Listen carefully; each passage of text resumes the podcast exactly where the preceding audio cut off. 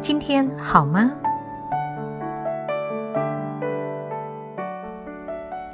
你今天过得好吗？想跟您分享一篇短文，这是作家林绍文所写的《物犹如此》。我想，我不要逐字的来读，而是想跟您说他的笔下说的这个故事。大象应该是陆地上最大的动物了。它们可以活得非常久，年龄最高的可以到七十岁。同时，它们还是动物界里非常有情有义的族群。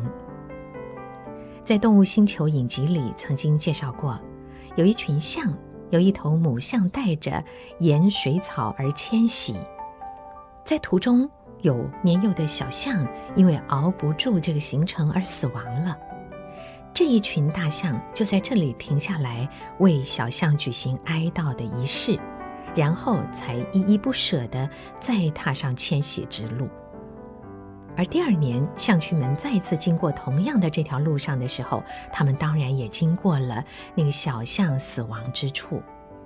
他们竟然没有忘记这头小象，大家围绕着小象的骸骨，再次举行了哀悼仪式。这个举动印证了大象他们的感情是非常深厚的，甚至跟人很像。清代的徐谦编过一套书，叫做《物犹如此》。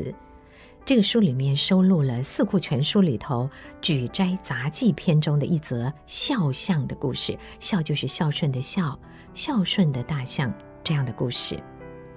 故事的原文是这样的：刘时用言。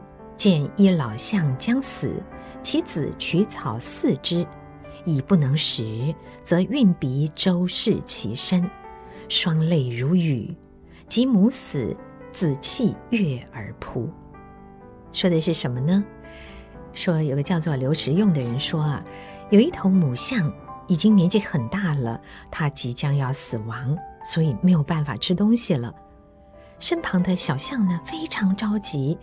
它孝顺的到处去找来很肥嫩的青草，想要喂它的妈妈。可是这头母象已经太老太老了，没有办法咀嚼，没有办法吞咽。小象急得不得了，它非常心疼母象，可是又不知道如何是好，只能够用自己的鼻子轻柔地擦拭着母象的全身。那个举动就很像人类在轻轻地抚摸着即将要过世的亲人一样，心里的哀伤，那种不舍，全部透过小象鼻子上的千万条的神经传达给他亲爱的妈妈。小象伤心欲绝，如泉涌般的泪水依然唤不回他挚爱的母亲。最后呢，母象断了气息。而小象则是悲痛地扑倒在母象的身旁。在这个故事的评论中，有这样的一句话说：“携汝三年劳苦甚，何能寸草报深恩？”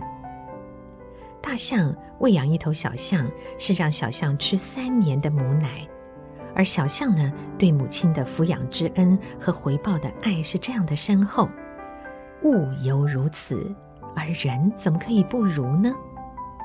母象喂养小象三年，而人类的父母照顾自己的孩子，通常都在十八年左右，也就是高中毕业之后。